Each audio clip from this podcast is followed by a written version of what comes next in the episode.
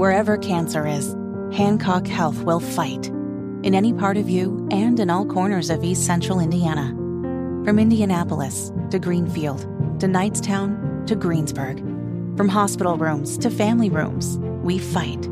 With technology and medicine, with care backed by the wisdom of Mayo Clinic. For you, for your family, and for your future in Decatur County. We fight cancer here. HancockHealth.org slash cancer. Hammer and Nigel. Can you believe these characters are weirdos? So let's rock My name is Nigel. Jason Hammer right over there. It is a sad and somber day here in Indy, uh, saying farewell to a true hero, State Trooper Aaron Smith. The motorcade and the funeral was today. He died in the line of duty last week in Plainfield, tried to stop a stolen vehicle, throwing down the stop sticks. The vehicle hit him and killed him. The suspects have been uh, arrested and charged, but this is uh, certainly a day nobody wanted and, and nobody is is is happy about watched a lot of the coverage early on today. Uh, just a beautiful service at the Emmanuel Church in Greenwood. That's where uh, Smith and his wife, Megan, attended. Mm. And then the motorcade uh, then made its way uh, to Whiteland High School. That's where the 1042 call would take place. And throughout the afternoon, you're going to be seeing that motorcade move, move from Johnson County down to Crown Hill Cemetery and the Heroes of Public Safety area. Um, Smith served the way, in the Indiana National Guard, I'm, man, so he's going to get the full military deal. And by the way, I just I wanted to say I didn't mean to interrupt you there, but the the people lining the streets is always powerful for me. That gets me. People that don't know Officer Smith, don't know, um, you know, uh, anything about his family, but just line the streets out of respect is always a, a powerful scene during those motorcades. And all throughout the afternoon, uh, you will see that motorcade heading down to Crown Hill again. Uh, because he was a member of the National Guard and an Indiana State Trooper, uh, he will be uh, buried with military and police recognition. That's going to be powerful. If you've never been to Crown Hill Cemetery, like you could take a great tour through that thing. I know it sounds a little morbid to take a tour through a cemetery, but if you're a history buff or somebody that just wants to pay respects, there are so many famous people in Crown Hill. But my favorite part is that Heroes of Public Safety, that specific area, because it's important to keep remembering those that pay the ultimate price for protecting all of us here in society, whether it's you know, Noah Shahnavaz, whether it's Bill Tony, whether it's Perry Renn. We just had the anniversary of his death. I believe was nine years ago, just this past week. Uh, my uncle's uh, 41st anniversary of dying in the line of duty was yesterday. Uh, State Trooper Robert Lather. So that was a pretty emotional day for our family, and it doesn't get any easier. Uh, and I can, you know, personally attest to that. Watching, you know, I was pretty young, obviously, when it happened, but I have cousins that didn't know their dad, didn't. Um, I have, I have grand, my late grandparents didn't get to watch their their son, um, you know, proceed as a as a as a hero in the um, in the state troopers. So uh, it's it's a powerful thing, and it's it's something we all need to stop and think and thank. Uh, uh, any service member that you see, military and or law enforcement. And it makes me wonder what's going through the mind of those families who have seen this yes, before. Absolutely. The yeah. Bradway family, uh, Brianna Leath's family. Uh, I am acquaintanced with the family of Noah Shahnavaz. Nige, you and I met that family uh, when we attended an event with the police late last year. Yeah, Breakfast with the Cop. Breakfast yeah. with the Cop. The Shahnavaz family uh, lost their son Noah. He died in the line of duty. And this was a very powerful message on Facebook from Lori Shahnavaz, the mother of Noah. Quote, we were going to go to Trooper Smith's funeral today but when we woke up, we just couldn't do it. I feel very guilty about not going because I know what his family and friends are going through and that he deserves every honor that will be afforded to him today. As we get closer to the one year mark of the loss of Noah, everything is feeling hard. It takes so much effort to do anything because of the pain and the loss. I'll be watching from home with tears streaming down my face. Please pray for the family, friends, and fellow law enforcement officers.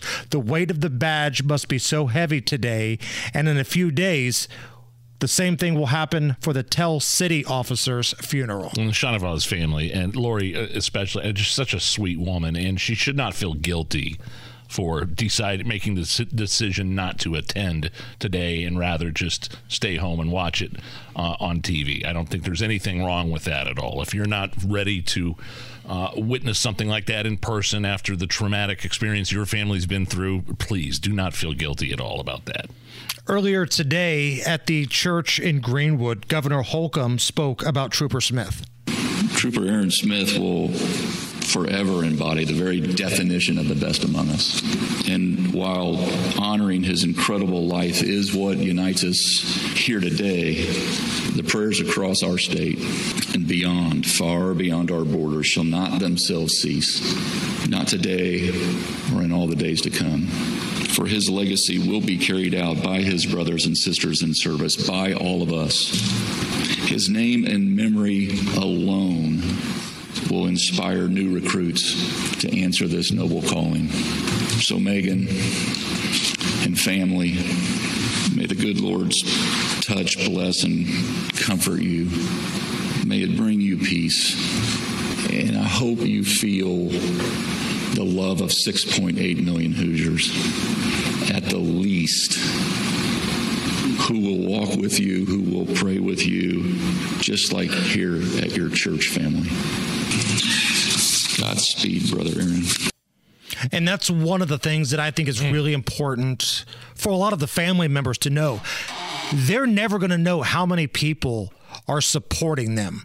Right? Families like Aaron Smith's or Brianne Leath's or Sierra Burton's, Noah Shahnavaz, they're never really going to know how many people have prayed for them, have wished them well, have supported them, but it's a big number. And this is what we do in Indiana. When one of our heroes falls, we work really hard to try to pick up the family.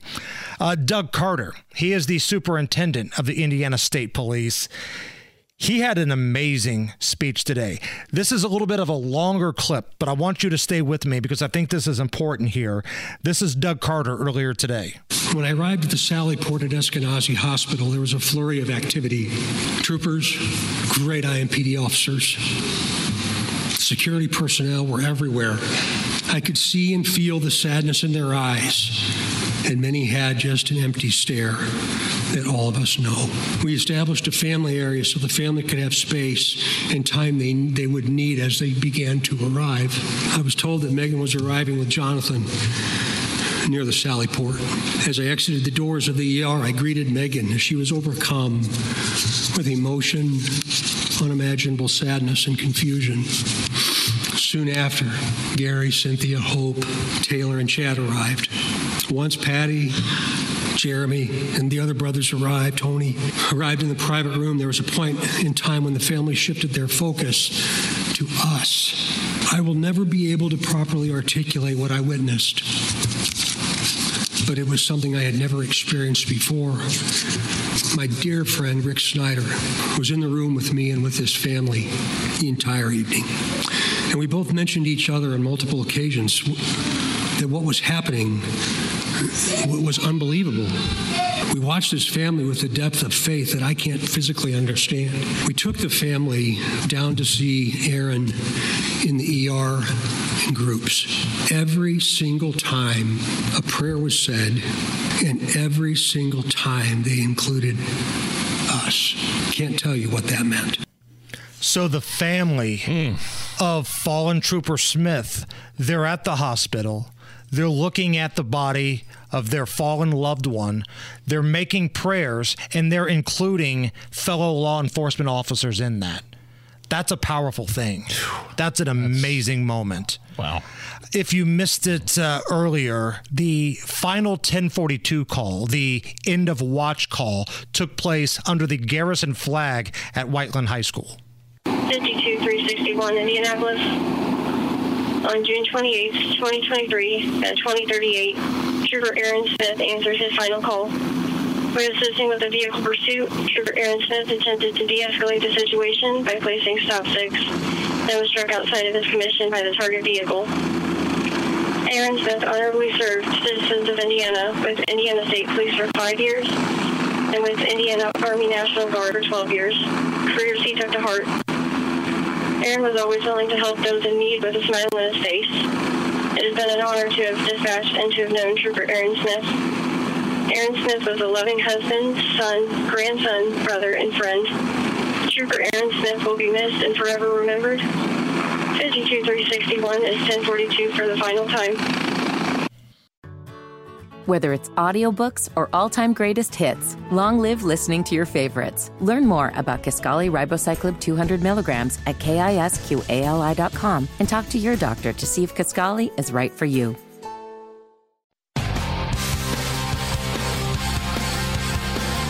Listening to the Hammer and Nigel Show. Hello, my name is Nigel. Jason Hammer is here with a very special guest live in studio. Hello, good afternoon, everybody. I haven't even introduced you yet. oh, I thought you said you said it was a very special know guest, your so role and shut your mouth.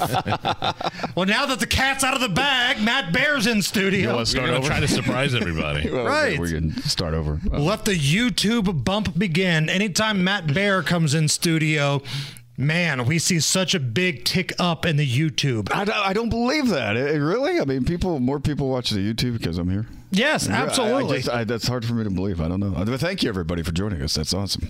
Uh, by the way, and I'm not just saying this because you're here. Great job in your coverage of tough situations like we had earlier today. Yeah, it's um, you know, it, uh, you listen to the final call, and I mean, it is just like your head goes into a space, like what's going on with the family right now, and and, and you guys uh, earlier this afternoon talked about that so well. You know, things with the family, praying for praying for other police officers, and it's there's some beauty in it, but at the same time, it, it really hurts. I mean, it, it it was tough to listen to. Was- mm. So I live on the west side, right? Grew up in Beech Grove, but I live on the west side now.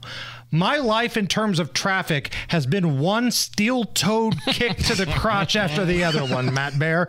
And now I'm being told it's about to get worse. Yeah, we're gonna do it all again. We're gonna kick you in the crotch with a steel toe boot again. Um, I know, I, I know, and it never gets easier. It never does. Um, westbound uh, 465 is now going to close. This is just like the eastbound closure we had in June, except now it's the westbound lanes from 65 to 70 on the southwest side. The other side doesn't feel like it was improved. Like the lanes are all crooked. You got to swerve and stay in your lane. Like I know they did all this construction on the other side, but it doesn't feel like it was improved. Does it feel safer when you go through there at all? No. I mean, no, it doesn't. It doesn't feel more narrow or wider or. It's like you know when you're driving a road course race if you're a race car driver if you watch you know the indycar grand prix you're turning left you're turning right well you're doing that with the lanes now on that side of the highway Well, that's a lot of fun if you're an IndyCar driver. You know, I mean, that's really cool. But if you're in a construction zone, not so much. Um, no, that's that's it's not the best thing. It's going to be a hell of a closure. And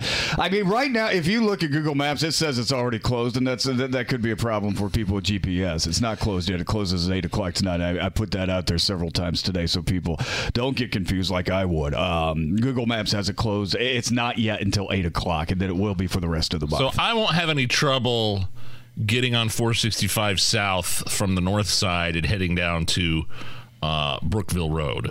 Right. No. That this this is on the. Uh, I'm going to Indy Decorative Concrete tomorrow with my wife to look at uh, some options for maybe uh, a new sidewalk or something. Right. So uh, this doesn't have anything to do with that side.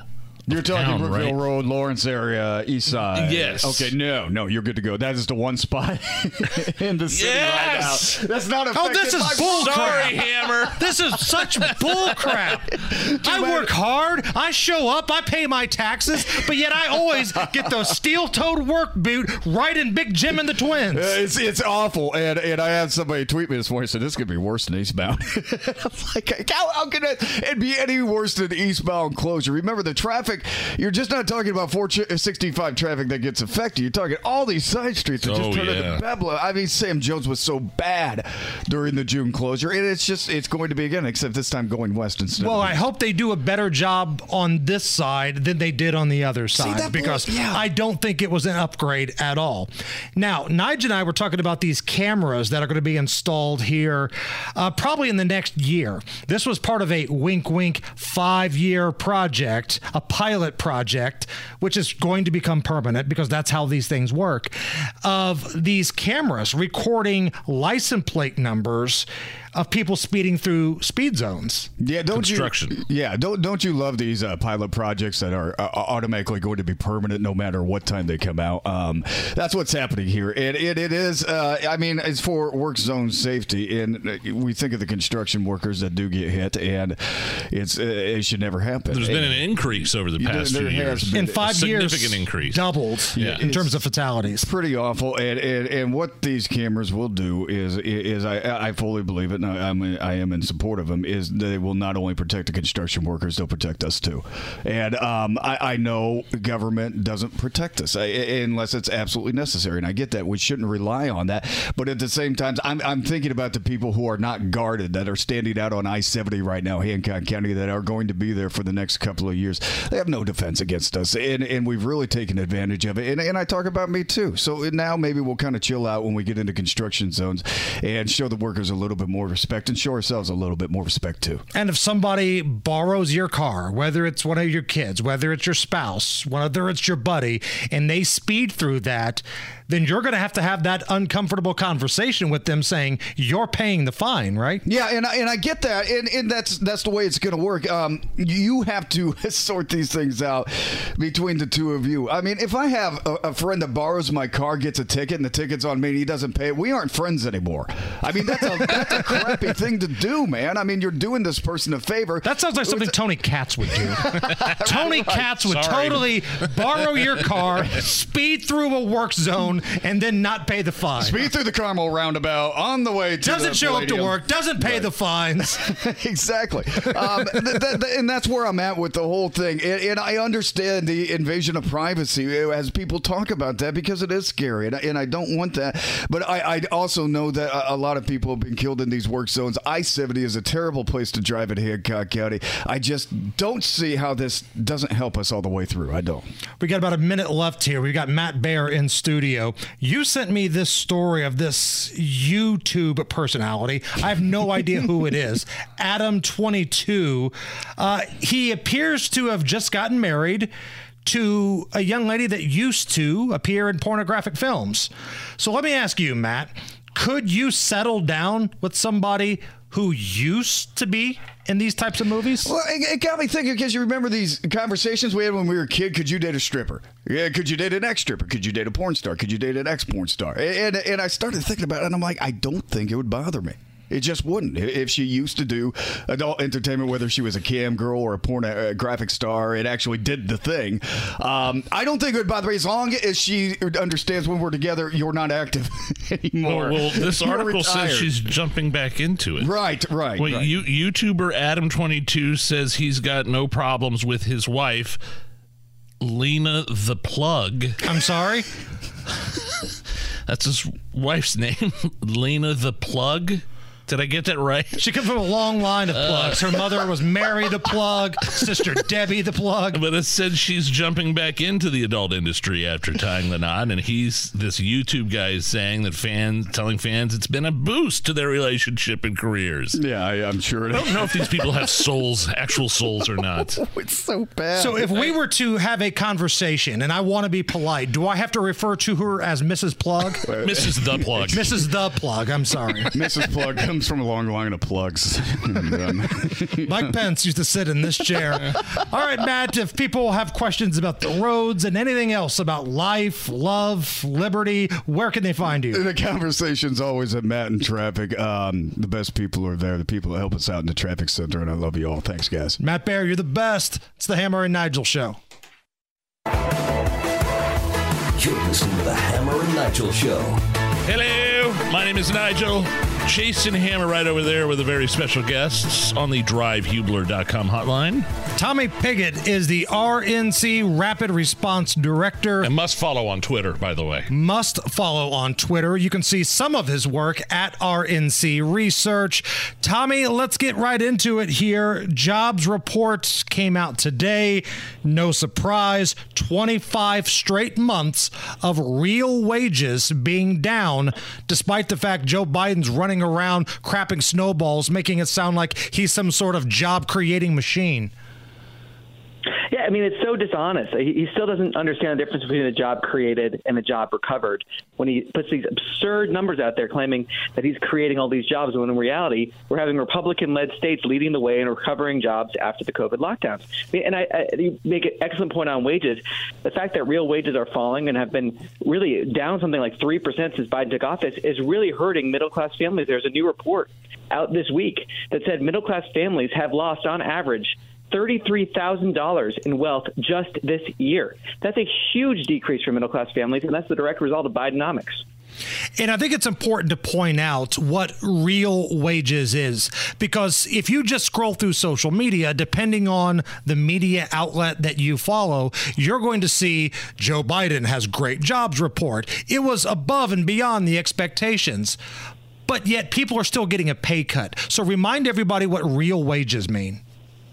Yeah, real wages are when you take the wage growth, the nominal wage growth before inflation, and you adjust it for inflation. So inflation is how much prices are going up, how much you can actually buy with the money you're getting from your job. And so the real wage number says, well, if wages are growing by, let's say, 1%, but inflation is growing at 4%, then in reality, you're actually losing money because you're paying more for the same goods and services. When wages aren't keeping up with inflation, real wages fall. So it's actually an indicator of how much you're able to buy with those wages. And for 25 straight months, the Biden administration has basically been behind a pay cut. I mean, we can call it a pay cut, right? We can. It is a pay cut for all intents and purposes because it's really showing that you can't buy the same amount of uh, goods and services with the money that you have. It's really uh, it's just like a pay cut, which is why one of the uh, terms that we use to describe Biden is the pay cut president because he's really overseeing that really the, the fastest decrease in real wages in something like 30 years, which is just an astonishing rate of decrease, and that really is hurting Americans that can least afford it the most. It's funny how Joe Biden has sort of embraced the the quote unquote Bidenomics moniker that he's been given. Like I when I first saw Bidenomics, I, I, don't know who came up with that, Tommy, but it seemed like sort of a pejorative term to me. and now like a comical thing, and now Biden's sort of using that and trying to embrace that and as if it were virtue. And I just I'm not seeing it. It's kind of ridiculous. Yeah, I mean, I agree with you that if if he had any common sense, he would take it as a pejorative because the economy's not good. So he wouldn't be embracing this economy. He would actually recognize reality and recognize that American families are getting poorer. Over 80% of Americans say the economy is negative. So if he had any common sense, he wouldn't be running on the economy because the economy is terrible. But I think he he believes that he can sort of uh, gaslight his way into changing people's perceptions. So far, it's not working. Over 80% of Americans, like I said, rate the economy as negative. But I think he lives in such a uh, alternate reality where people might be telling him the economy is good, when in reality, the only people that are doing well under Bidenomics are Biden's family and their influence peddling schemes. And who are the folks giving him these ideas? Like tinfoil hat here, it's almost like they're trying to sabotage the guy because Bidenomics, it's a playoff of Reaganomics, but nothing seems to be working right now. And whoever keeps telling Joe Biden to keep saying these are our children. It seems like it's been one bad piece of advice after the other. That whole our children thing, I don't think that flies with anybody.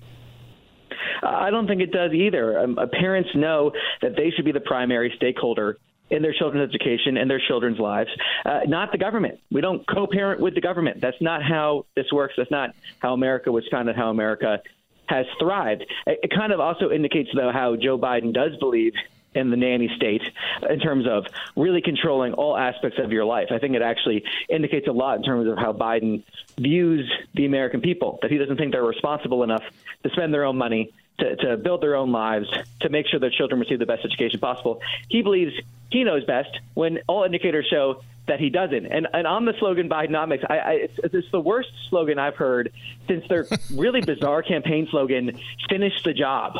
Uh, that, that slogan. I mean, it's just like that sounded like a threat to me. I mean, like, like, like, Mortal Kombat, you know, it's like finish him. I mean, it's just like that sounded like absolutely terrible to me. I don't know where they come up with this stuff.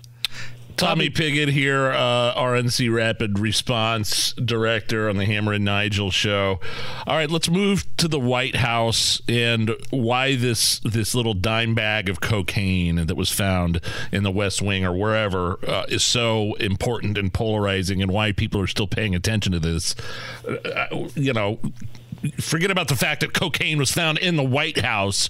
It just seemed like it's the it's been lie after lie after lie. I'd like I want to see the timeline of of where this little dime bag of cocaine has has been in the White House. Because at first it was like, oh, it was in a place where everybody could go, tourists all over the place, and now and now they're they're actually saying, well, no, hardly anybody can get next to this place. It's they found it near the Situation Room and where the you know where the presidential limo are parked. Can you just kind of take us through uh, why people are paying attention to this story?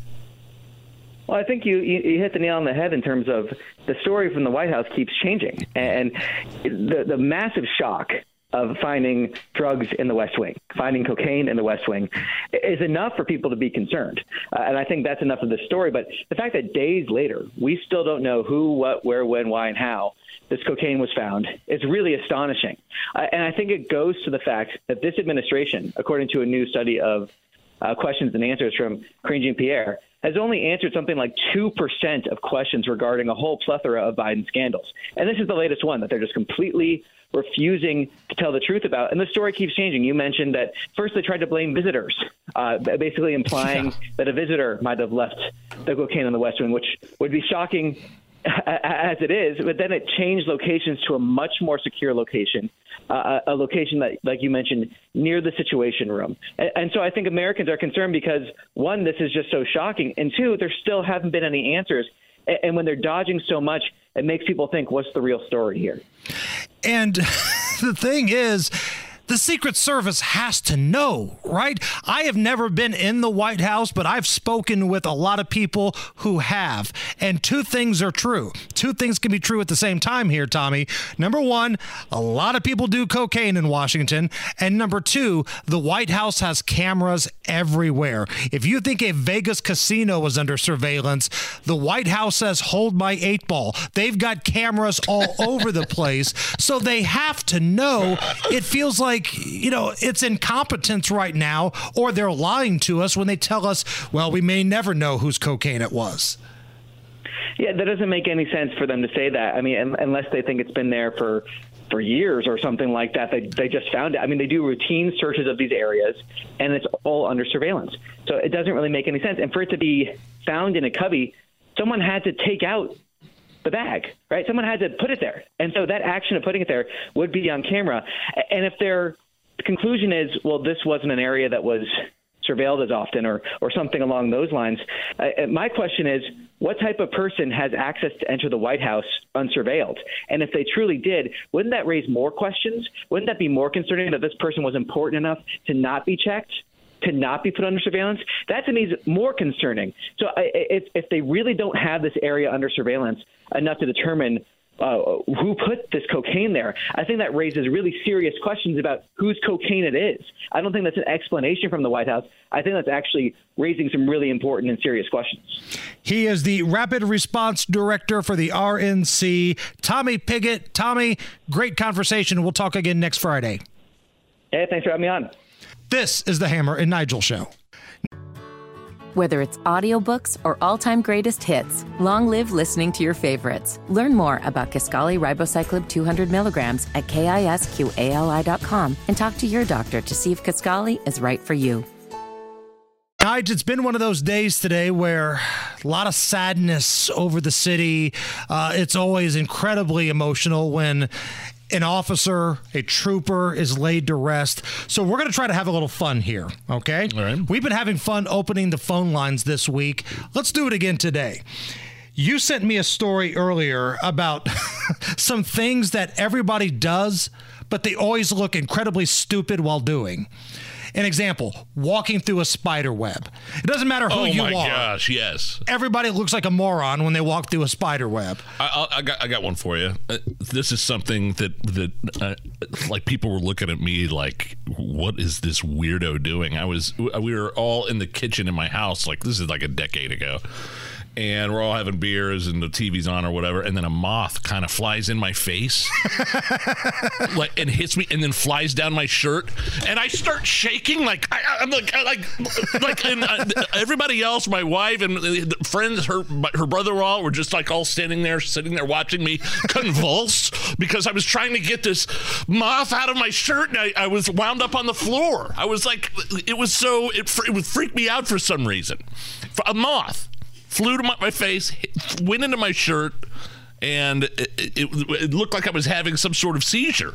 And it doesn't matter who you are. You could look like The Rock or you could look like us. When you do one of these things, Oh, you yeah. look like an idiot.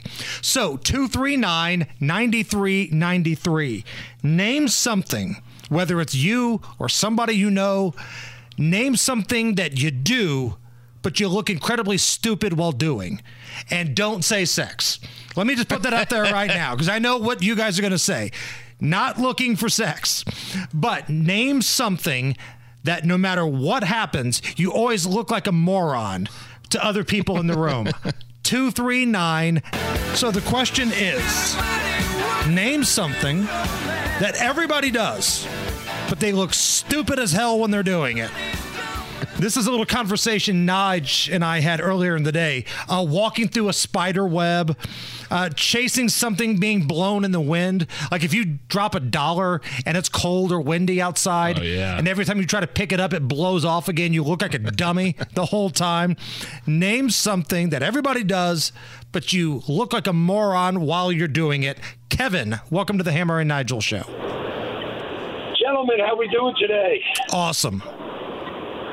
Well, it's not when everybody does it, but it's when a certain few people do it. Like, say, Joe Biden, when he opens up his mouth to speak. I mean, you Yeah. can watch that guy, and he looks like he's a total idiot. I don't know. Yeah. What do you think? I I think you could make an argument. case could be made for Joe Biden. Absolutely. David, you are don't next know what up. that guy's on. It might be his cocaine. Thank you, Kevin. It's One of the theories. Uh, that's my bet, That's actually. Donald Trump. Good value yeah. on the big guy. David's next up. David, welcome to the Hammer and Nigel show. Thank you. I listen to all the time. I'm a retired firefighter, and this happened to everybody on the job at one time or another. But we had to run at Central State Hospital back in the 80s at about 9 o'clock. We go in there, the maintenance man standing there, check the annunciator panel. He says, go up the second floor, check the annunciator panel, nothing there. Let's go down to the other end. We go down to the other end. The nurse comes out and says, Henry, if you don't stop this crap, I'm going to take your keys away from you. He was a patient. Oh, okay. I, I'm not sure I followed. This was Central State, so this was like the mental hospital, right? So Yeah, a about- patient about was trying to. years. Okay. About 30 years ago, we're following this guy around the hospital, and he's not a maintenance admin. He's a patient. Oh, got it. Okay. Wait, you were following this guy around, but you found you thought he was the janitor or the maintenance Yeah. guy, but he was really a was waiting- patient. Yeah, he was waiting for us. All right. Yep. he got you, didn't he? Gotcha. Disre- disregard everybody. Thank you, David. Oh, that's hilarious. Okay, that ended up being funny. I didn't know where that was going. I needed a little explanation there, but once we got there, b- boom. Tanner, you are next up on the Hammer and Nigel show. Hey, what's going on, fellas? Hey, What's man. up? Hey, uh, hard to beat that last one there. Uh, but I got two of them for you. Uh, I do this one about all the time. Putting on a jacket, and I can never get the other sleeve to come through. Yeah, you can. happens about happens all the time. I, I can't. If I had a dollar for every time it happened, I probably wouldn't even have to work for that. And then the other one I have would be probably waiting on a sneeze to come that either doesn't ever come or comes at the moment you don't want it to come. right. I, I could see both of those. Like when you get stuck in the jacket, you look Oh. like Houdini trying to get out of like, you know, the chains. Straight jacket. Straight jacket. And yeah, when that sneeze is on the way, but it takes a little longer. And then it doesn't follow through is even worse. hey, but if it if it comes through, man, that's one of the best sneezes usually. oh, sure. so satisfied. Hey guys, I love your show. Okay, so you guys have a good good rest of your day. All right, and have a good weekend. You, too, Tanner. Thanks, Thank buddy. you. Uh, Gary, rock and roll, Gary. What do you got? Hey, uh, I think we've all been here, but I'm sitting in my garage and I, I, I can see down the lane, and I just like looking at the neighbors. And couple houses down, this elderly guy came out the other day, and he had a weed whacker. He was going to do some weed whacking, and I was watching him, and all of a sudden he stumbled. I mean, it was bad. He went down, he fell, the weed whacker went flying. Now he wasn't hurt, but he looks up, and I, I think he saw me looking at him. He's like, "Who saw?" Did I, I tried to hide, but And the, the, this says a lot about Gary. He tried to hide when an elderly man fell instead of running to try to pick him back up. And You didn't want to hurt his feelings, but you also didn't want to help him up. Thank you, Gary. Uh, Oscar, welcome to the Hammer and Nigel show. Hello. Uh, I was going to say that whenever you're out at a restaurant and a waiter brings out their, your food and you say thank you for your own food and that you hope it's also good for them as well. Yeah, yeah. Sometimes it's just a force of habit, right? Sometimes you just say thank you or you too without even thinking about it. Have you ever done this, Oscar? Because I'm guilty of this. Whether sometimes you just get off the phone with somebody, whether it's your wife, whether it's a loved one, and you get a business call and you end it with the awkward "I love you." have you ever done that before? All right, I love you. Uh, thank you, Mr. Hammer. I Your taxes are ready. Thank you, Oscar and uh, E-Buzz. Welcome back to the Hammer and Nigel show. How are you? Real good. Happy uh, Friday, guys. Okay. We used to all hang our clothes up out on the dry to dry outside. Well, one night I put on my pair of pants and we're getting ready for a school function with my kids. And there was a damn hornet inside my pant leg, and I'm slapping my leg, and everybody's laughing at me. I had no idea. I'm sitting here getting stung to death by this daggone hornet. Yeah, shooing away an insect is always. Yeah. you always look like an idiot. Yeah, trying to kill an insect. Yeah. You always, there's nothing good that comes out of the look of trying to kill an insect or get away from something flying at you. Thank you guys so much for your phone calls. Keep the conversation rolling on Twitter, on Facebook, Instagram, YouTube, the whole nine at Hammer and Nigel. Do not go anywhere. More Hammer and Nigel show coming up next. Hammer and Nigel. You believe these characters are weirdos? So let's rock it! To hammer the, the same White House that tracked down grannies hundreds of miles away after the Capitol riots. Here in Indiana, nine people after the ca- ca- the Capitol riots were arrested. Nine people from Indiana. A grandma, I believe, arrested for parading, had to pay a fine. Uh, they can find these people, but they want you to believe the cocaine caper has them stumped. It's a mystery.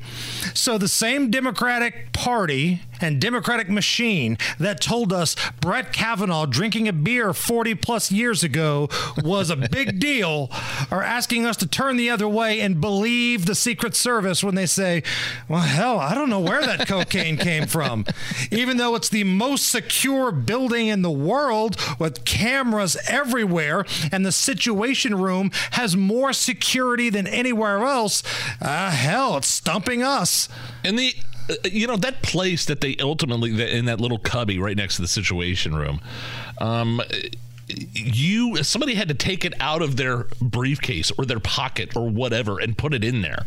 Now maybe they accidentally did it. Maybe they thought they were taking their keys out and putting it in there and they accidentally grabbed a little baggie of coke that was in there as well. Is that like when I walked to the fridge and I accidentally put the remote in the fridge? yeah. and- oh, or my keys. I've done that with my keys before in the fridge. Uh, but I, I, I, I tend to. Uh, Tony Kennett was filling in for Rob Kendall today on Kendall and Casey. He says, uh, you know, he knows a lot of people in D.C. D.C., and cocaine is a very, very, very common uh, drug used. Well, hell, they that- reelected Marion Barry after he got busted with Right. crack. So that that yeah, that uh, Washington D.C. has a history with that that narcotic right there. So I I, I don't know. I mean, you know, could it have been Hunter? I mean, could it have been? I, I want to get down to the bottom of it because it's it's pretty like if cocaine could get in there, can anthrax get in there? Right, that's the thing.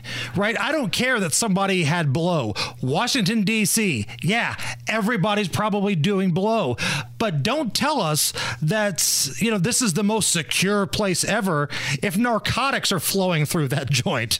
I mean, that's kind of a big deal here.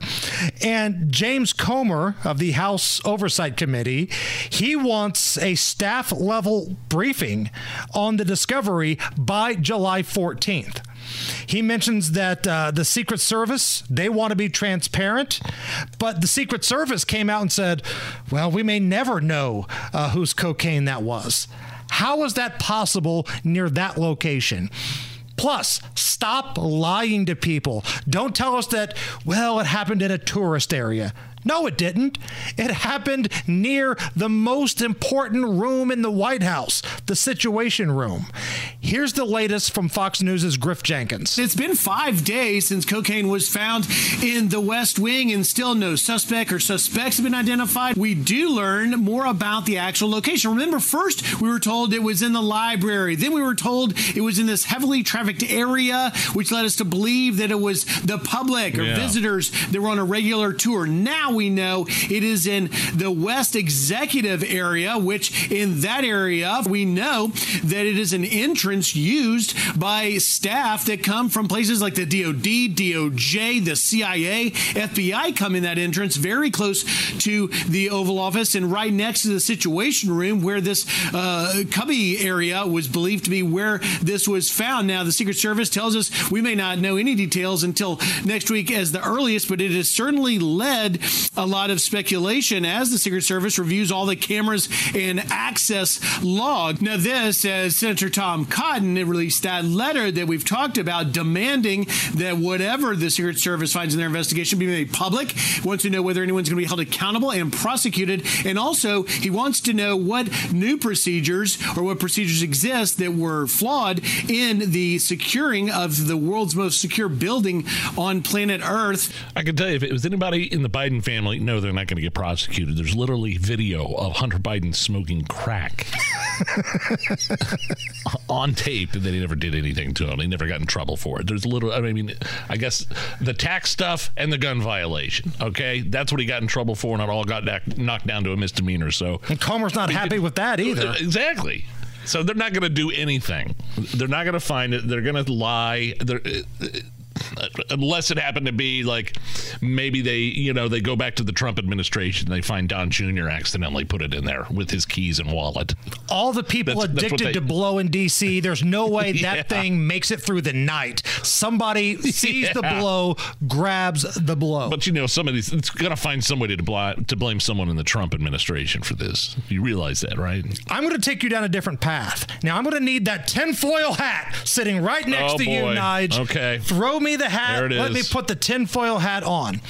When we heard MSNBC break this story yesterday, it was Andrea Mitchell and Kelly O'Donnell breaking the story on MSNBC. That it was in a different room than we thought. Right. That was the that story. it was near the situation room, but they also said something else. Do you remember what it was?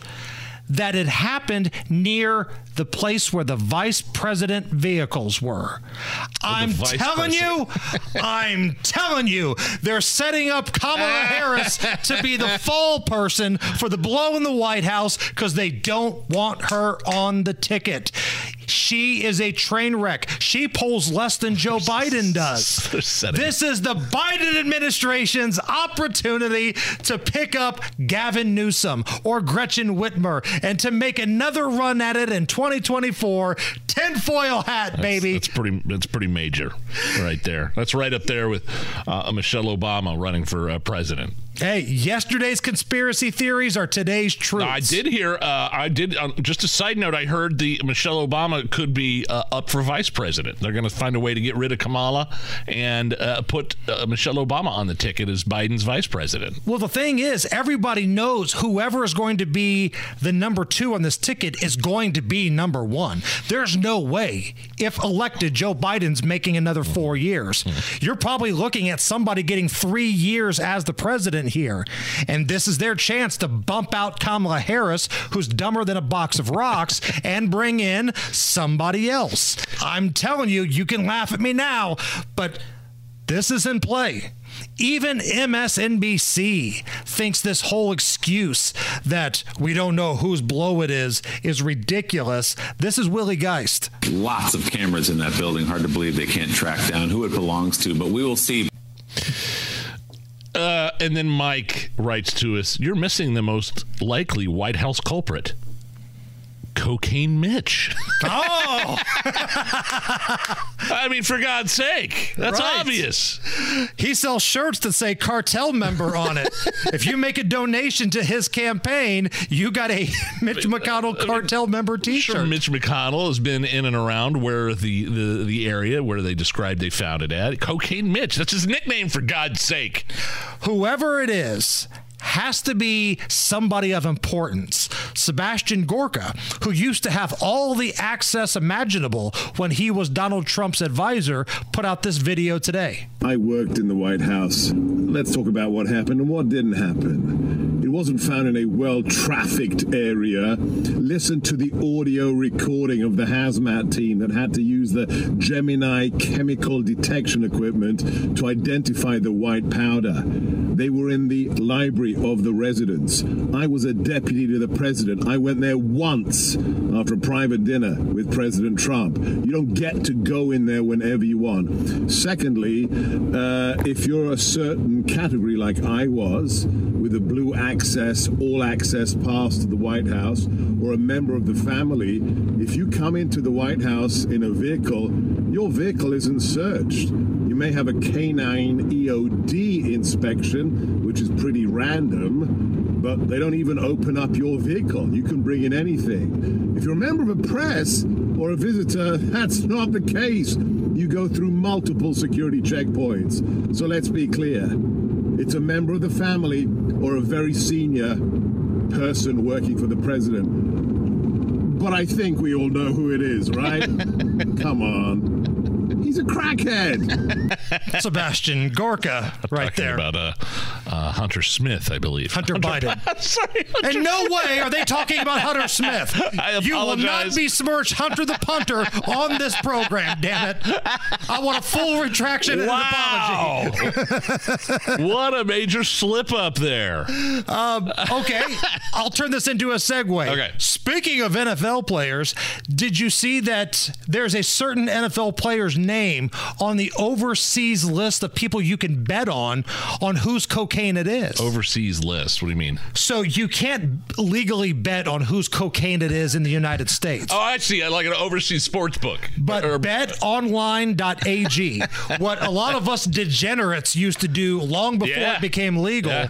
they've got a number of candidates with odds out on whose cocaine it is. Now, Hunter Biden is the clubhouse leader, minus 525. But others on the list include folks who have been to the White House recently, like Matthew McConaughey, Angelina Jolie, or Travis, Travis Kelsey Kelce. of the Kansas City Chiefs. Uh, Are we saying, are we implying that Travis Kelsey is a cocaine user? Or are we just like he likes to party and likes to get down and is kind of a wild man? He's talked about substances recently. Now, it wasn't cocaine, but he said most of the league smokes weed. And everybody Oh. knows when to stop smoking weed before the drug tests start before the season. So you got to figure if he's got that kind of knowledge of the drug system and how it's ran in the NFL, maybe he took some blow to the White House. I don't know. Is Jill Biden on the uh, is the good doctor on the uh, list? yes, her and Joe currently listed uh, basically 100 to 1. Oh wow, I think that's great value. Yeah, I do too. I still think the big guy is in play here. Whether it's audiobooks or all-time greatest hits, long live listening to your favorites. Learn more about Kisqali Ribociclib 200 milligrams at kisqali.com and talk to your doctor to see if Kisqali is right for you. Hammer and Nigel presents Is It depends upon what the meaning of the word is. Is this anything? All right, let's rock and roll. Hammer, how do we play? Is this anything? I'll run stories by you, blah, blah, Uh, blah, blah. blah, blah. Is this anything? Britney Spears claims she was assaulted by a security guard from Victor Wembanyama. He is the number one pick in the draft from the San Antonio Spurs. French dude, right? French dude, teenager. He was at a restaurant in Vegas. That's the home of the NBA Summer League. Britney was there. She had ran into him a couple times. She went over to say something to him, and then allegedly, push came to shove. Somebody from Victor's team smacked Britney. Hit me, Wemby, one more time. Here is an eyewitness that says Britney was also speaking with a British accent. when Wemby and his entourage were heading into the restaurant, there was a fan who afterwards we found out was Britney Spears was approaching them with a British accent, saying, "Excuse me, sir. Uh, Excuse me, sir," and just kept trying to go towards him. That's when Britney sort of infiltrated her way into this circle and started to put her hand on his back shoulder or his back because he's pretty tall, so towards his back. And then that's when the bodyguard just turned around, slapped her across the face, Oh. and knocked off her sunglasses. Wow. Uh, here, let me. I I think we have some more uh, testimony here. I mean, uh, What's coming to mind as this the scenario unfolds is you you said this guy Wembanyama, the number one draft pick in the NBA, is a teenager from France. He's, he's 19. Does does he even know who Britney Spears is? Do you think?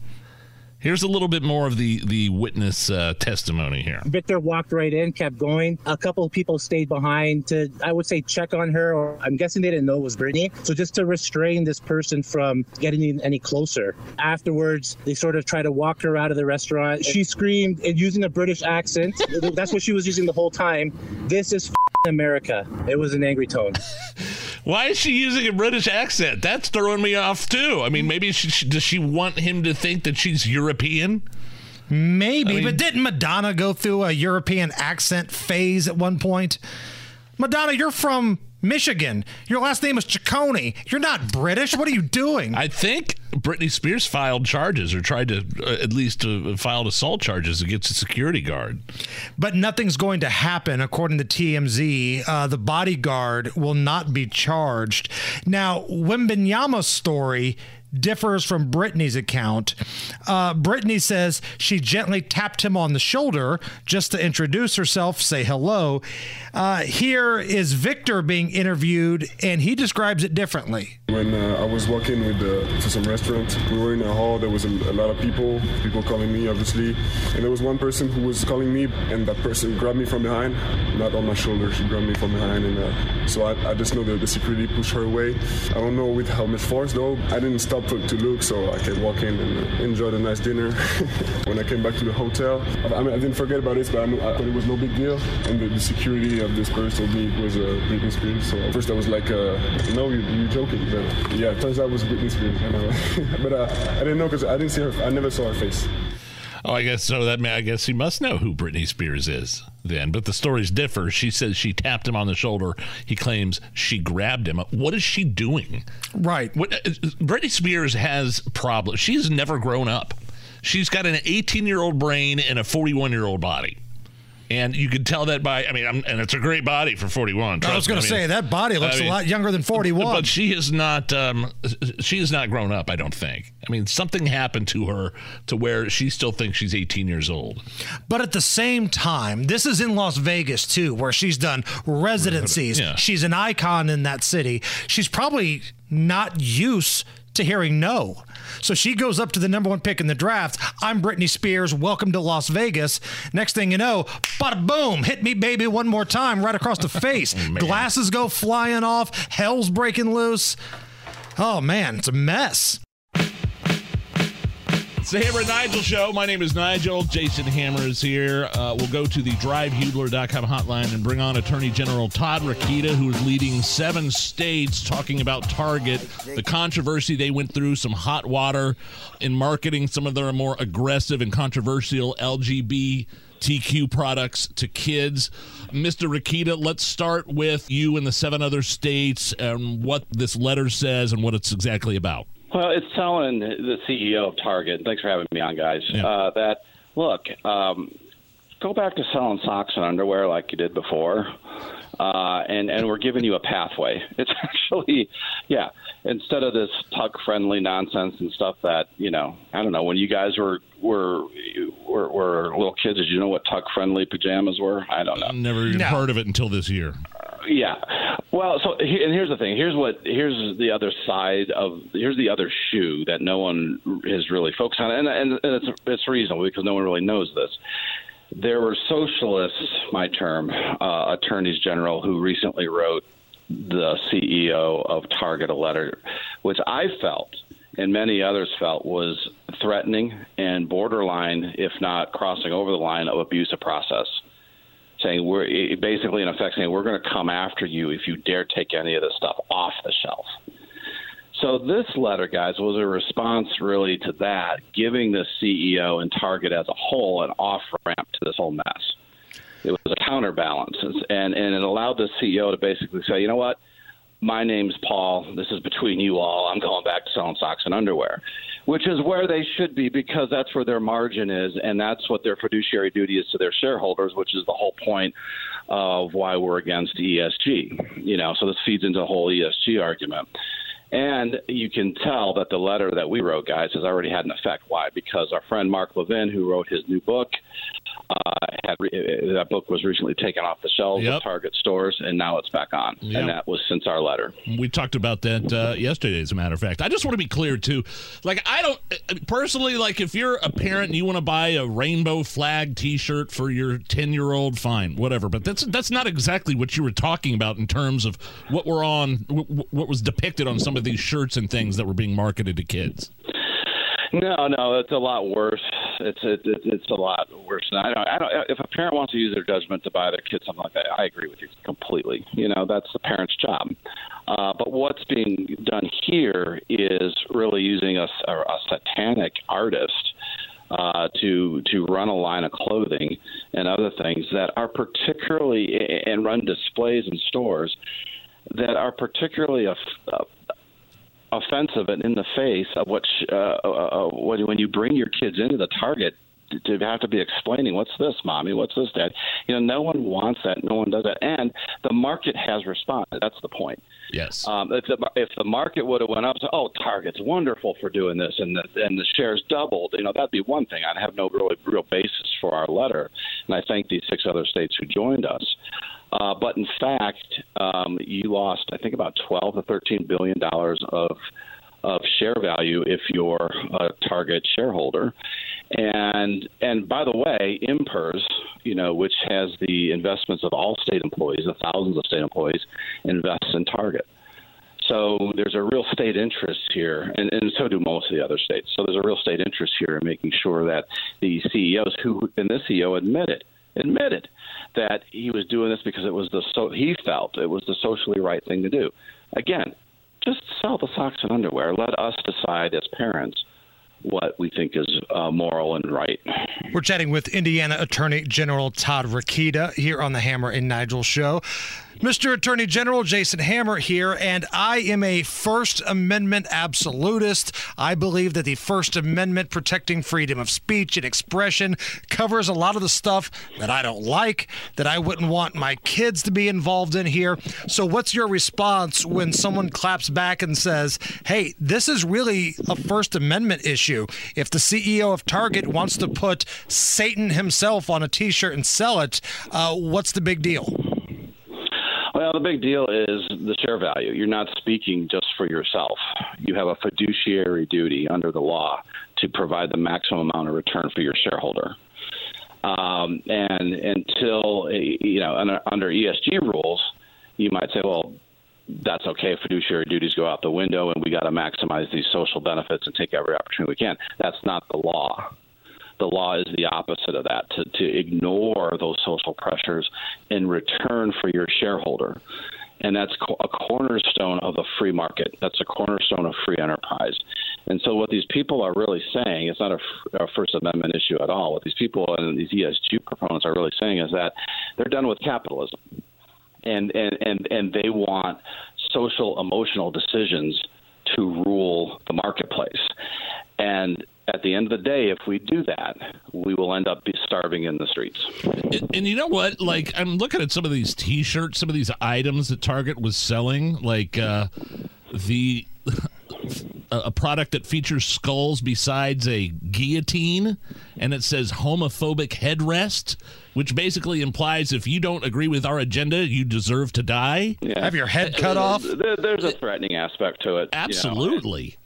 And hey, I'm a First Amendment guy too. I I really am. So I, I sympathize with what um, was it Hammer that's saying that. Sorry, I don't see you guys, it's hard to tell just by voice. But um, it, it, you know, so I, you know, I, I, I can appreciate that. Let if it's so bad, let their free speech um, end in the demise of Target. And I guess if it was a privately held company, you know, that argument, I, I'd appreciate that argument a lot more. But again, um, when you're publicly traded and all of us sort of own part of the company, not all of us, but shareholders certainly thousands, millions of them, it's a different kind of calculus. Talk about talk about what ESG is real quick and what that means to yeah, company, corporations. and social governance. It's this movement, um, and I had a fight with Larry Fink recently about BlackRock, and uh, you know who flip flop on this issue because these CEOs and these these leaders and captains of industry and captains of investment are getting caught in the middle because they're cowards.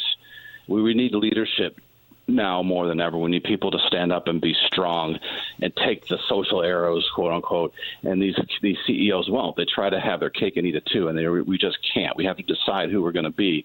And ESG is one of those decisions you have to make. Are you going to run your company based on the merit and the qualifications of your board members, for example, and who was on your board? Are you going to are you going to put them on there by merit, or are you going to put them on there because they happen to be a woman, or they happen to be black, or these other uh, arbitrary requirements? Uh, that the ESG movement, emotional social governance movement, puts in, for example, or we're going to make our decisions as a company based on how much carbon we're reducing, uh, rather than letting the regulators worry about that or letting the market itself worry about that. We're going to um, unilaterally decide that we're going to do business a certain way that's going to make the cost of business go up three to five to ten times.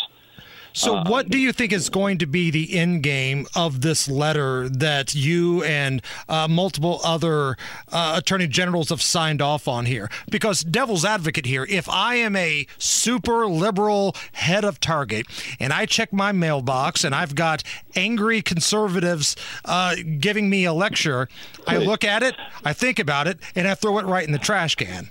Well, who's angry? I'm a happy warrior, man. Well, we've already seen the effects. I mean, Target's already started pulling back before Yeah. this this kind before Like your I letter. Say, if if you're a smart CEO and you get a letter like this from me in six other states, you look at it and go, "Oh, thank God." Thank God, I don't have to listen to these other attorneys general here, these these social super leftists. These other guys are are giving me a counterbalance, and I can now, even if in a Pontius Pilate way, wash my hands of this whole thing and go back to selling stocks and underwear, and that's all we want. Uh, so it's really, I, I think it's a gift horse we're giving them. Um, I don't know where where it goes from here. We'll, we'll see. Uh, but it's our, like uh, like, like uh, Nigel said, we're already having an effect. So, and it's been a positive effect. And by the way, by the way, guys, I'll sign off here because I know you're you're busy. I got the tip. I didn't even know that the Socialist Attorneys General had sent this abusive abusive letter to this poor CEO until I got a tip from one of you guys. Can you believe WIBC? Everyone Yep. calls WIBC with tips, and I actually had WIBC call me with a tip. It was amazing. It was it was one. It was your morning show uh, counterpart Tony not the one that acts like, not the one that acts like a uh, jilted lover. Oh, starts at nine thirty. Not him. The other one. Jeez. Uh, and and and and and I thank him because it, it it had me look at it and I said, you know what, this is wrong. What these attorneys general are doing. It was really a letter that that that that fights against those attorneys general for acting like how they did and making those those threats to the Target CEO in the first place. This was a fun conversation. We talked about Target. Rob Kendall took some heat. I think this was a win-win for everybody.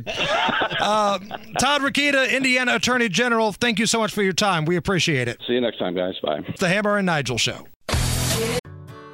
Whether it's audiobooks or all-time greatest hits, long live listening to your favorites. Learn more about Kisqali Ribociclib 200 milligrams at kisqali.com and talk to your doctor to see if Kisqali is right for you.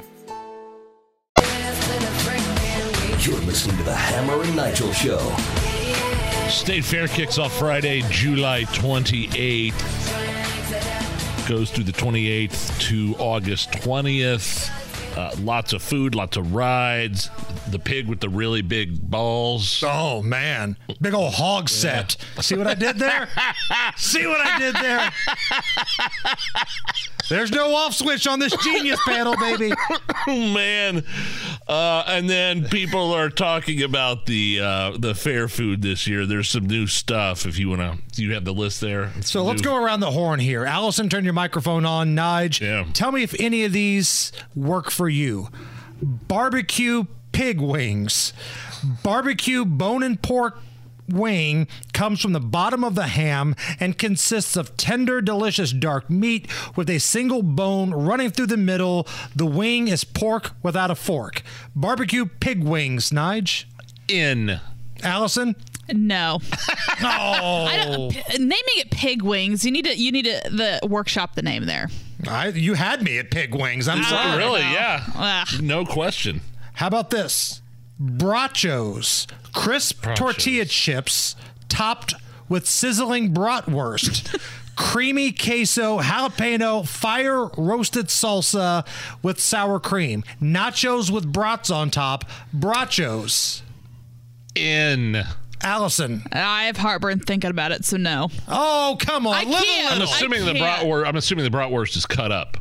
Yes. To, to eat it with the nachos, like they do. Like I love the brisket nachos uh, that people make sometimes, but I've never had. I've never had brachos. That's that's interesting. How about buffalo pork and mac? A bowl of homemade mac and cheese with pulled pork, buffalo sauce, and ranch dressing on top. In Allison. Now we're talking. Yes, I All would try these. Yeah. That sounds fantastic. Yeah, that sounds good. Deep fried corn on a stick. of course. A six inch ear of corn on a stick, seasoned and then dipped into buttermilk and egg mixture, and then rolled into a flour cornmeal with spice. Yeah, it's breaded. And then placed in the fryer until golden brown, topped with Parmesan cheese and mayo. I'm so hungry. And served with a hot sauce pack. So deep fried corn on a stick. Nige. In. Allison. Yeah, try. Yes. I think I already know the answer to this next one. Give me some more bourbon shake. A boozy milkshake with Hotel Tango's Schmallow toasted marshmallow bourbon, creamy vanilla ice cream, blended together to create a s'more like taste. Give me some more bourbon shake. Big Nige. I'm in. Allison. Uh, yeah, this definitely sounds like the best. s'more funnel cake. Funnel cake with marshmallow drizzle, Hershey's chocolate, and graham crackers on top. In! Allison. We're in. We're all in. I'm all in on everything you just mentioned. Uh, The s'mores funnel cake is even better because you could. I'm assuming you eat that maybe with a fork. Uh, s'mores get a little messy for me at the campfire. Yeah. Uh, the kids love it, but they get it all over their face and hands. but with the funnel cake, I'm assuming that you can maybe they put that on a plate for you. Yeah. You have some utensils. Some utensils, I believe. Yes. Oh man.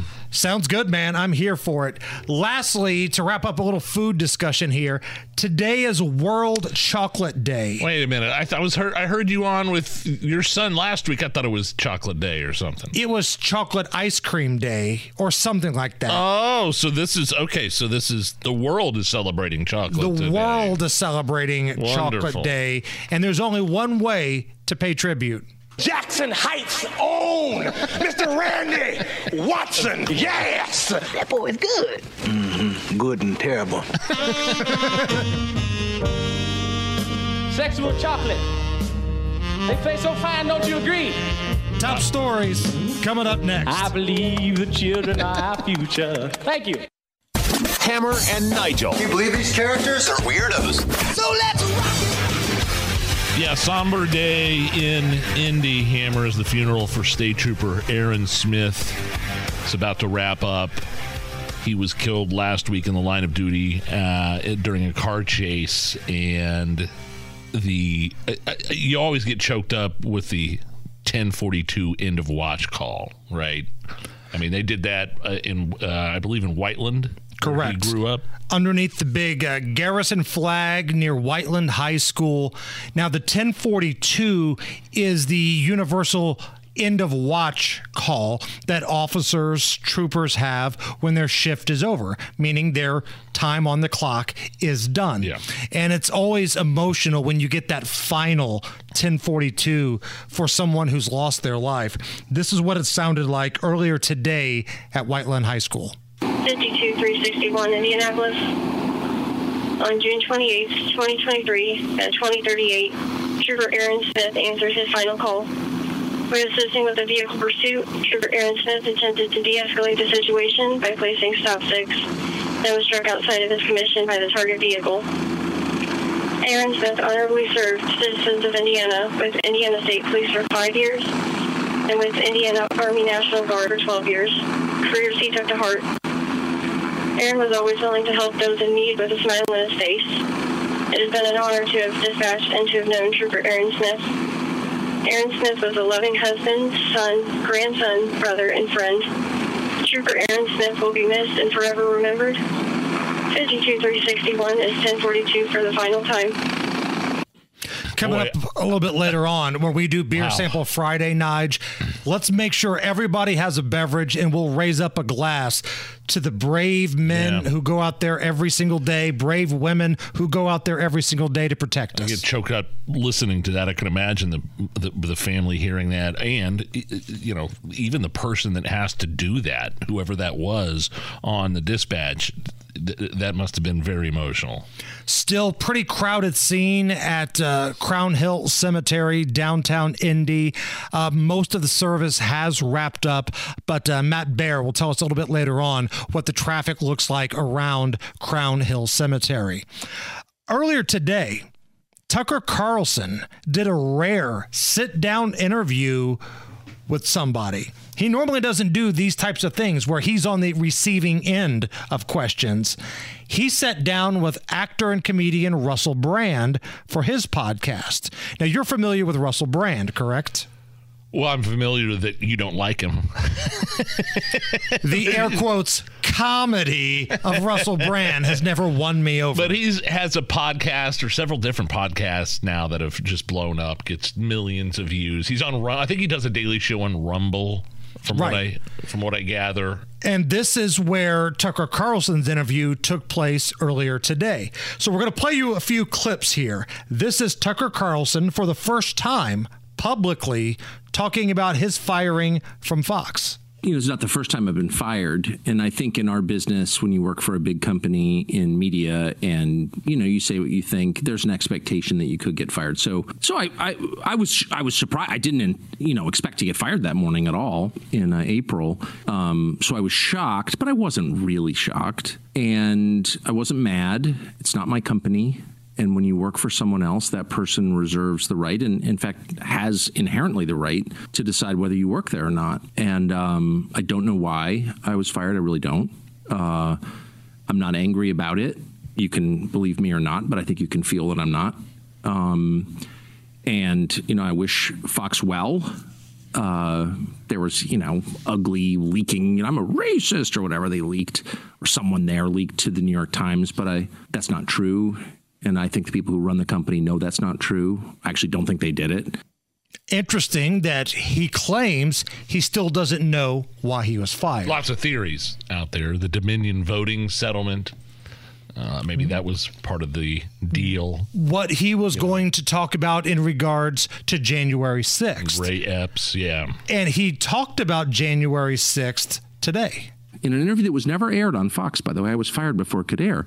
Um, I, I'm going to interview him again. But Steven Sund was the totally non political worked for Nancy Pelosi. I mean, this was not some right wing activist. He was the chief of the Capitol Police on January 6th. And he said, Oh, yeah, yeah, yeah. That crowd was filled with federal agents. What? Yes. Well, he would know, of course, because he was in charge of security at the site. So the more time has passed, now it's been two and a half years, it becomes really obvious that core claims they made about January 6th were lies. And my view about events and about people is if you catch someone telling a lie about one thing, the first question you have is, what else are you lying about? This was Tucker Carlson again speaking on Russell Brand's podcast earlier today. And then the subject of Donald Trump came up. So, a lot of people that feel like Tucker and Donald Trump don't really see eye to eye. But here's Tucker speaking about the former president.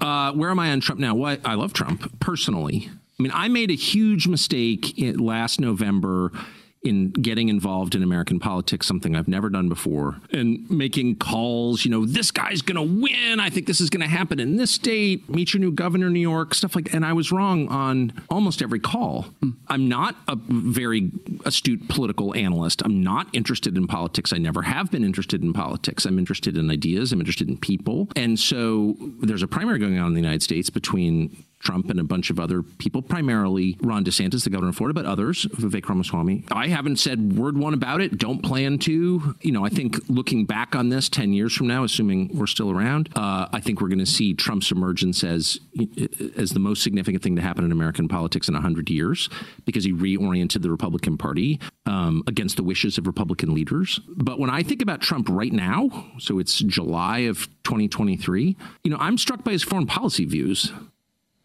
So interesting. Tucker says, I'm not a political guy. I'm interested in people. Even more interesting is that he admitted a mistake. Right. I mean, that that, that lends credibility to to him as as a broadcaster and as a journalist and as a commentator. Yeah, I made a mistake. I shouldn't have gotten involved in that. And while speaking about Trump, then Tucker tells Russell Brand his thoughts on the war in Ukraine. You know, Trump is the only person with stature in the Republican Party, really, who's saying, wait a second, you know, why are we supporting an endless war in Ukraine? You know, leaving aside whether Trump's going to get the nomination or get elected president or would be a good president, you know, I can't even assess that. All I can say at this point is I'm so grateful that he has that position. He's right. And everyone in Washington's wrong. Everyone. Mm. And Trump is right on that question. And it's a big question. That war is reshaping the world. It's reshaping the economy of the world. It's reshaping populations. The ref- I mean, I was just in Romania last week, you know, which is, of course, shares a border with Ukraine. The, the refugees in that region, the number of people killed in that war, I mean, Europe will never be the same because of this war. And it really matters. And Trump alone among popular figures in both parties understands that, and I'm grateful for it. Whether he gets the nomination or gets elected, it, you know, words really matter. Saying something true out loud matters, and he is saying true things about Ukraine, and God bless him. So, if you want to hear that in its entirety, uh, find Russell Brand's podcast. Uh, he sat down with Tucker Carlson, but a good 30 minute conversation, a little bit longer than that, around 30 minutes. Whether it's audiobooks or all-time greatest hits, long live listening to your favorites. Learn more about Kisqali Ribociclib 200 milligrams at kisqali.com and talk to your doctor to see if Kisqali is right for you.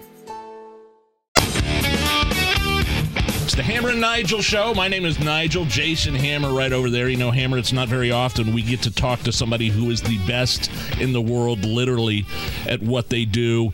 Uh, Miki Sudo is the number one ranked female competitive eater in the world, number three overall. She is the defending champion, uh, continuing her reign in the Nathan's hot dog eating contest this week. She scarfed down almost 40 hot dogs and buns to get that mustard belt. A ninth women's title in the Nathan's annual contest. Miki Sudo, it is an honor and a pleasure to have you on. How are you feeling right now? Feel great. I mean, I'm a little, a little sad that Nathan's week is over, but I'm already excited for 2024. And physically, you know, almost pretty much back to normal. Um, you know, the day after, a couple days later, it feels like every muscle in your midsection is a little bit bruised, but but I'm good. So I, I, I would assume because we know Joey and Joey Chestnut, he lives here in in uh, Indianapolis, and every person's recovery, I feel like, is different. What is the process in terms of recovery for you after you forced down almost forty hot dogs? Like I mean, there are a lot of pictures taken of me after our contest, and I swear I'm holding a bottle of water or like a Powerade Zero in every single one. I, I mean, I just feel incredibly. I mean, between the heat and uh, the hot dogs, I just feel dehydrated. Oh, so uh, the process just requires a lot of fluid, really. Um, Fluids. A little bit of rest, definitely a shower because uh, I am so sticky and gross after coming back from Coney Island. And do you eat later that night at all, or is that it for you for the day? Um, yeah, so we uh, obviously like I only ate forty this year. Um, I Only. had- Only. no, I know, and uh, yeah, I was just like, I, I want to put on a good show, so like I, I'm I'm not happy with my number, but I mean nobody's Oh. here to hear me complain. Um, but yeah, with that said, obviously I have more space, so I think I um, we definitely went out to we had ice cream from like a, a truck vendor, so I had like a vanilla soft serve dipped in like a chocolate shell thing. Nick had a sundae, and Max stole like half of both of our ice creams, um, and I think I just had fruit um, that we still had in the hotel room. Like pizzas and nectarines from the food cart. Okay. Miki Jason Hammer here. So take me through contest day because when I'm scrolling through social media, it looked like they were calling the contest off. And ESPN's putting out tweets saying, you know what, everybody go home, the contest isn't happening. And then I go run some errands, I come back and I find out that the thing happened. What went on? Yeah. So, oh god, the backstage drama. Uh, so the women, I had already eaten at eleven, and I kept telling you for our contest, it was brutally hot and like ninety-seven percent. Oh. It was, it was shipping. But um, so George Shea had just, uh, you know, we had some bands in the interim. George Shea had just brought me and Max out on stage, and we're doing this little like, you know, bit with the audience. And just as we're wrapping that, the sky just cracks and opens up, and these huge raindrops come pouring down. It's a torrential downpour.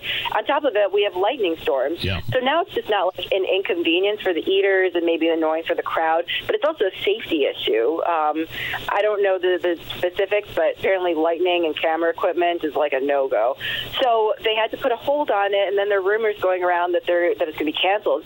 Nick gets fired up. Uh, you can imagine he was ready to like eat like five dozen hot dogs. Nick Nick like, Wehry, your husband, who is a top competitive eater as well. Yeah, ranks fourth on the on the on the circuit. But he's like foaming at the mouth. Basically, he runs up to Joey and he's like, "You and I, we're going to go out in the rain and we're going to eat some hot dogs." yeah. So like Joey gets credit for that like epic statement, like you know, I don't care about the weather. We're going to do this effort. Like Joey sounds all epic. Nick's running around backstage like like a rabid animal. we're good. And I'm saying myself, like, okay, just chill, buddy. We're, we're we all know that the contest is going to go on. I don't know when or how or where, but like George Shea and Major League Eating, those guys are amazing. They're machines. They made this happen in 2020 amidst the pandemic. Yeah, I've watched it. Yeah. Gonna us? Yeah, exactly. So I didn't know if it was going to be held indoors, but anyway, so they really ended up eating it too. And uh, you know, they the, the Nathan's crew. They're I give them so much credit because you can imagine how many hundreds of hot dogs had to be cooked for the guys' contest to go off on time. They're like they're like just trying to rotate batches of hot dogs so that they can go at any minute now. Right. So they've got like hot dogs on the grill. So Nick told me like when they finally ate some hot dogs they had been sitting around they paid the price but some of them were like hot off the grill like hot to the touch So it, it was just a whole lot going on. Yeah, and I wonder Um, because there's a routine that you guys have. I'm sure before uh, the contest, before the competitive eating contest starts, and I'm wondering how much that threw Nick off. Because Joey even said after he was over, he goes, "Yeah, it kind of threw us off a little bit, um, even though he still won." And Nick, I believe your husband came in fourth. Did did that throw his mojo off? Did that throw his routine off in any way? Yeah, I mean, as a competitor, you want to be ready for pretty much any curveball that's Sure. thrown your way. Yeah, of course. You know, you just imagine like what we time um, in our in our practice and preparation, like is, is it's detailed to the minute. So from like the last drink that somebody might have had, or last sip of water, to the last time they went to the bathroom, to the last food that they ate, everything is calculated and it's done for a reason. So for that to be thrown off by two hours, not to mention the emotional, like the mental hype kind of component. You know, you're all ready, you're amped up to go, and then it's like, oh no, false start. Oh, maybe we're going now, and false start. And just that, like that buildup and letdown, is emotionally and actually physically draining too. So you know, that coupled with the yeah, it, it was just a whole lot, but no excuses. You know, Nick's uh, he's already like fired up to like he's going again. And actually, I have to step up my practice too because Miss Mayoi Ebihara, who is like eating on my right, she brought it and she brought it so hard. I'm so proud of her for the respect that she showed the contest and like the thought and effort that she put into it. Um, I think it made for great TV that we're back and forth, neck and neck. She fought wire to wire. Yeah, exactly. And I can't wait to have her back. Well, I the thing about you, we're speaking with a competitive eater, Miki Sudo, who is a number one ranked female competitive eater in the world, number three ranked overall. It, it sh- tells me a lot about your competitive nature because you seemed disappointed in your winning total after the competition because they aired you guys after you had already done the competition. They aired it after uh, the men's competition, and you actually seemed disappointed that you didn't break your previous record. Yeah, I, I mean, because I have been more fired up than ever. But I think you know what? To, if okay, nobody's here to li- listen to me complain, right? But I mean, No, I as get an it. explanation, um, it, it's you know, it's like obviously I'm happy to be there, but I'm also there to put on a good show, and I never want to disappoint the the fans. Um, and uh, I think if I if I am to criticize myself, I would just say maybe I've gotten a little bit too comfortable with like the natural ability that I have. I hate to say I've gotten lazy, but it's always like, okay, I'm naturally good at this. I don't. I mean, I, I work hard in my mind, but am I giving everything in my practice? Like in my practices, right? If I only cook up 40 and just say like, okay, well, it's not the real thing, so I'm just going to see how quickly I can get these down. Well, I'm not really pushing myself. I'm just kind of building myself. I'm just getting the rust off. I'm not really trying to build and progress. Sure. So I, if I were to criticize myself and, and really analyze what I could do better next year, it's just like, okay, yeah, dust the rust, brush, brush off the rust, but like we're here to progress and move forward. And I can guarantee you, 40 is not going to be enough to win next year because Mayo is going to bring it. So um, I, I really think that I need to have much more of a, a competitive mindset in my practices too, moving forward.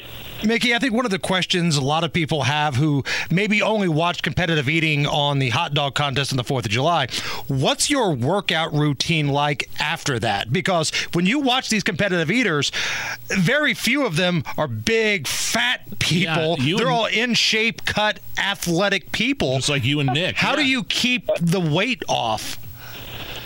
Yeah, so I think um, it's a little bit um, deceiving uh, because I think Joey Joey's talked about this doing this too. Uh, we intentionally come into Nathan's a little bit leaner than normal. So like the rest of the year, I might walk around at closer to 140 pounds. Uh, when I competed at Nathan's that day, I was like 131. Um, it- it's just when I'm lean and healthy and fit. I mean, you can imagine when you when if you were to sprint around the block, you would probably do better without carrying an extra 20 or 30 pounds. You know, whether that's 10 pounds or 100, whatever. There's a there's a healthy weight at which you have energy. Um, your recovery is great. Um, but you aren't slowed down or weighed down, essentially, and that's kind of like what we do. Um, Hey Miki, so- we definitely wanted to mention your um, uh, your Rib Fest competition coming up in Minnesota. Can people follow that at all? Absolutely. Um, so that's uh, Prior Lake, Minnesota, at the Mystic Lake Hotel and Casino, July 29th at 2 p.m. Central. I'll be there, Joey will be there, and Nick will be there. So come on down. Have you and Nick? Uh, and final question here, because I know we got to wrap it up here. Uh, Miki Sudo, uh, top competitive eater. Um, have you and your husband ever competed, and who won? Oh yeah, I mean Nathan's is hot dogs are the only contest uh, where men and women compete separately. Nick and I go head to head every single contest around the year. Okay. Um, so I'll be competing against him. I, I mean, I'm still ranked third, even with men. Nick's ranked fourth, and that's probably for a reason. Um, with that said, up. We're pretty evenly matched up. Actually, at hot dogs, he he did 45 this year. I only did 40. Um, but I'll probably take him at ribs. Um, you know, I, I crush him in certain foods, and then he beat me. He beats me at others. All right, look for Miki Sudo and her husband Nick and uh, Joey Jaws Chestnut and everybody competing at Ribfest Minnesota this weekend. Honor to talk to you. You're the best in the world of what you do, Miki. We're big fans, and we'd love to have you back uh, on the air very soon. Thank you. Whether it's audiobooks or all-time greatest hits, long live listening to your favorites. Learn more about Kisqali Ribociclib 200 milligrams at kisqali.com and talk to your doctor to see if Kisqali is right for you. Nigel Show. My name is Nigel. Jason Hammer over here. We'll go straight to the drivehubler.com hotline and bring on one of the best, one of our favorites, Breitbart uh, News political editor Emma Jo Morris. She is the one that broke the Hunter Biden laptop from hell story when she was at the New York Post. She's now with Breitbart. And the I, I want to get your take on why this White House cocaine story still has legs. I'll give you my theory is because the story keeps changing on when, or, or I guess I should say where in the White House this little dime bag of cocaine was found. At first, it was in like some common area everybody has access to, and now we're finding out the opposite. Maybe if you could. Is finding cocaine not enough for you, Nige, in the White House? Cocaine in the White House not enough for you? But they keep lying about it and, and moving the goalposts as to where it was found. Emma, what do you think? Well, that's it. I, I feel the exact same way, which is so classic of Biden and the Biden orbit. Um, we see this all the time from them, where they turn things into a much bigger deal than they necessarily would need to be because they keep obviously lying about it, about and, and about over stupid details in this case. You know, although it's actually not a stupid detail because it's just it's not as stupid, let's say, um, because it wasn't the library as it's being reported now. Um, you know, this is on Breitbart. It's actually next to the Situation Room, Jeez. not the library. so, you know, listen, I spent the majority of this week being like, this is amusing to me, but I don't care because, you know, unfortunately, I guess, but this is just, I'm just here to tell you the facts. Um, cocaine is a very common thing in Washington. It's very common. Um, and it's, it's common on Wall Street and in Washington. That's just how it works. And that's, that's the sad reality of the world we live in. Unfortunately, we were expelled from the Garden of Eden and people do coke.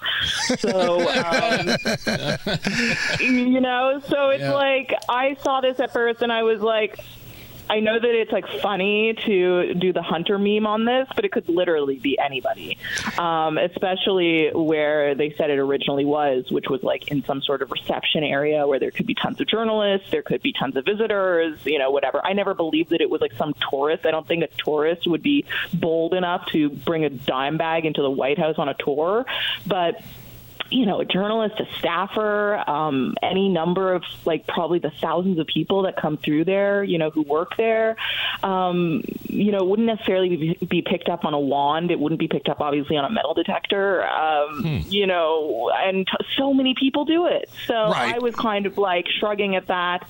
Um, but again, it's it, it's the trickling out of information that keeps changing that keeps the story alive. They should have just said, you know, uh, unfortunately, drugs are prevalent in Washington, and uh, this happened.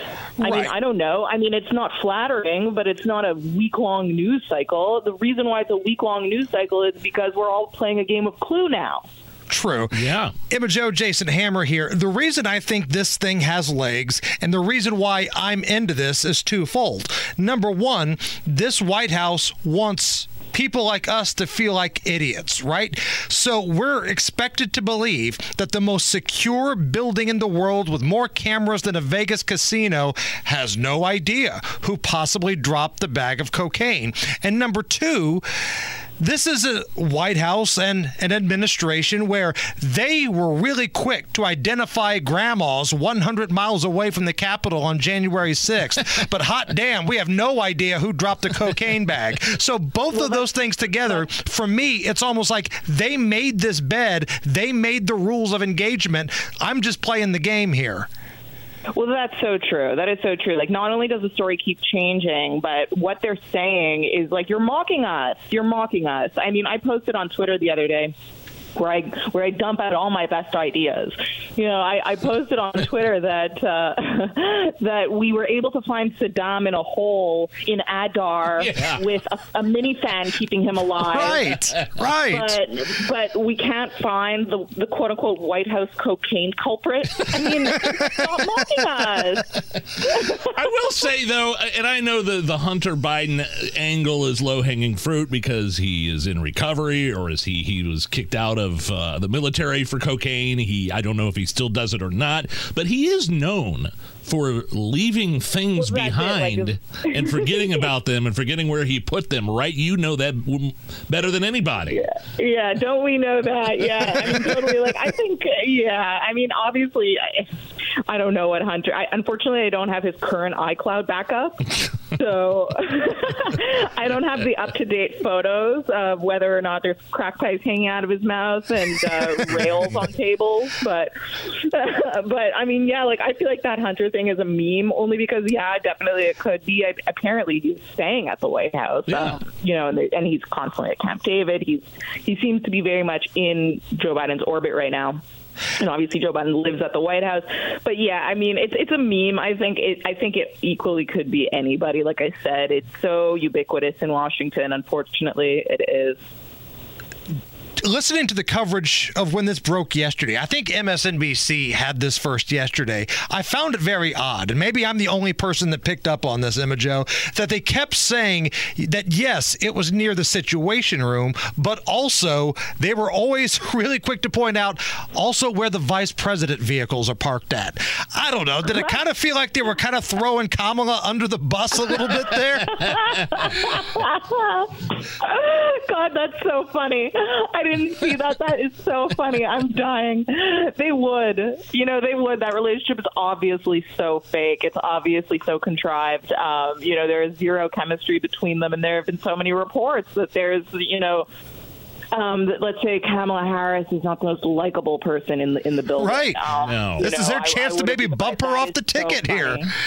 That's the first time I'm hearing that. I'm dying. Uh, Emma Jo Morris, uh, Breitbart political editor here. Let's uh, switch over to uh, Navy Joan getting the cold Mm-hmm. shoulder from Grandma and Grandpa Biden as well as Papa Biden.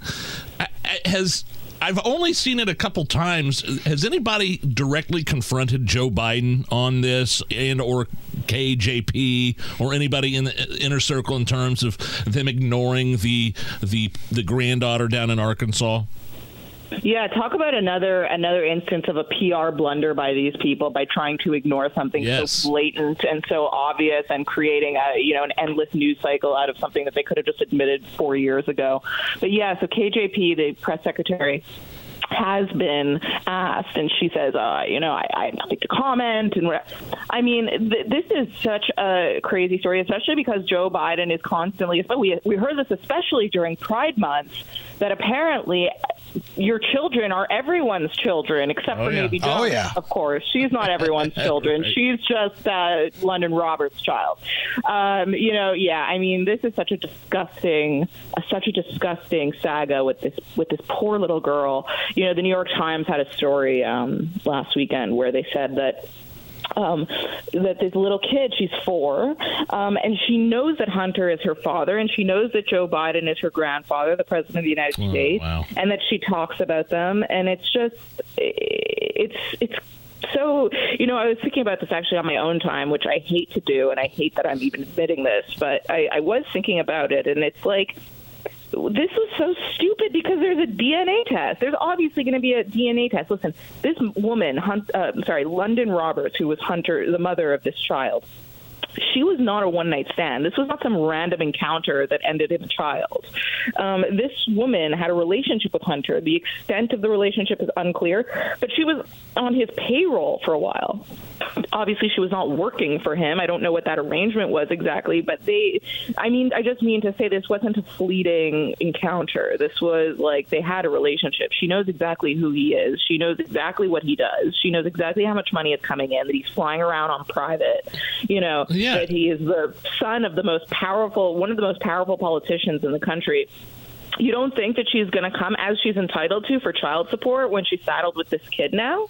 You know, and of course she's going to subject you to a paternity test, obviously. It's like this this is actually I mean this the, the bag of coke untraceable bag of coke in the White House is one thing. This has a DNA test. It's like Right. what are you what were you thinking? And not only that, but yeah, you mentioned the private jets. I believe Hunter Biden actually flew down south to court on a private jet to try to get the uh, the uh, alimony reduced, right? And it, it was a significant right. reduction, wasn't it? He flew in a private jet to say how broke he was. Am I understanding this correctly?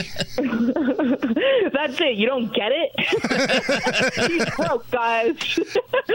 um, yes, that's exactly right. And and you know, okay, he says the jet wasn't his, and what- it's Whatever. It's just he's such a he's such a sleazebag, and and you know, I mean, listen, it's one thing if if you don't want to. I mean, I don't get that. The truth is, I don't get that because I have I, my dad is the closest person in my life to me, and and growing up, he always was, and that relationship is so unique and and so amazing, and I don't see why any man would would deny and and try to you know eschew having that relationship, but.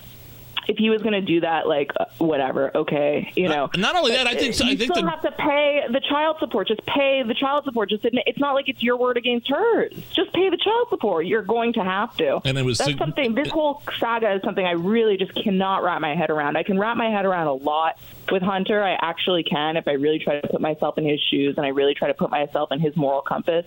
Um, you know, I can I can kind of get there, but this one is one that I just it's baffling. Emma Jo Morris, Breitbart uh, political editor. What are you working on? What are some of the other things that are on your radar right now at, at Breitbart? Oh, I have a. There's a million things going on. You know, obviously the primaries are something that we're watching very closely, and you know we're lucky that uh, the candidates have been so open and have been willing to talk to Breitbart so much. We have so much great content on the primaries. It's very exciting. Um, you know, obviously there's constant drama with the investigations, this Hunter investigation and the Biden family investigation and the weaponization committee. It's just really exciting stuff. So those are the two things I think that I have my eye on closest. Um, and then obviously, you know, our writers are just so brilliant. They bring up things that I could never even imagine. Do you think Um, we got about and, thirty uh, seconds left here? Do you, Yeah. do you do you think Donald Trump is going to participate in that first debate in August? I mean, I don't think so, to be honest. And Oh, really? Really, like, why does he need to? I mean, he's far and away the leading candidate. I don't know that I necessarily agree with that, just because, like, why not talk in public and have eyes on you? You know, like that's my philosophy. But I bet that he can get away with just not doing it and still win. Emma Jo Morris from Breitbart. Have a great weekend, and thanks for your insight. We'll talk to you soon. Thank you so much, guys. And now, Hammer and Nigel present oh, beer sample. Fry.